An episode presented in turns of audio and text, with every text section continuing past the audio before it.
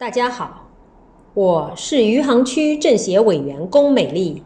书香政协，我们读书。今天我给大家推荐的书叫《人工智能》，作者从一开始就通过自动驾驶、谷歌搜索等各种人工智能技术转化的产业应用场景，充分地向读者展示了什么是人工智能。作者认为，深度学习携手大数据引领了第三次 AI 热潮。通过学习这本书，我可以畅想起来，在不久的将来，自动驾驶技术可以让我们在自己的车内自由地阅读、听音乐、玩游戏。智慧医疗技术可以让绝大部分病人享受到一流的医疗资源，帮助人类在延长寿命的同时又拥有健康的生活品质。人类再也不用绞尽脑汁地写一些同质化的报告和稿件，交给人工智能就好了。最近热搜的 ChatGPT 就是最好的证明。通过本书，作者还告诉了我们，在这个人工智能的时代，我们人类应该做些什么才能避免被 AI 取代，企业应该如何升级，才能在新的商业变局到来前抓住先机。 AI 时代的我们应该如何学习，在对下一代的教育中，我们需要关注些什么。本书中，李开复先生描写他小女儿德婷是搞专业摄影的，而德婷的一段话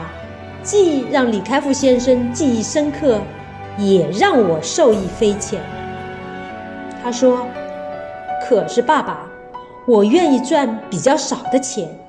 做自己真正想做的事。每次背着沉甸甸的相机出去拍照，回来的时候虽然精疲力尽，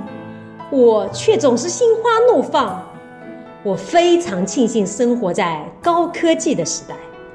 可以轻松拥有数码摄影以及低成本大容量的储存设备，还有无处不在的网络。这些让我像一个装备齐全的猎人一样，捕捉我所有的感动，然后用心将图像提取出来。未来的摄影绝对不只是按下快门，而是要用新的眼光，让影像产生新的意义，而那绝对不是科技可以取代的。书中说，人工智能时代，程式化、重复性，仅靠记忆与练习就可以掌握的技能，将是最没有价值的技能，几乎一定可以由机器来完成。反之，那些最能体现人的综合素质的技能，例如人对复杂系统的综合分析、决策能力，对于艺术和文化的审美能力和创造性思维，由生活经验及文化熏陶产生的直觉和常识，这些是人工智能时代最有价值、最值得培养学习的技能。 AI 来了，有思想的人生并不会因此而黯然失色，因为我们全部的尊严就在于思想。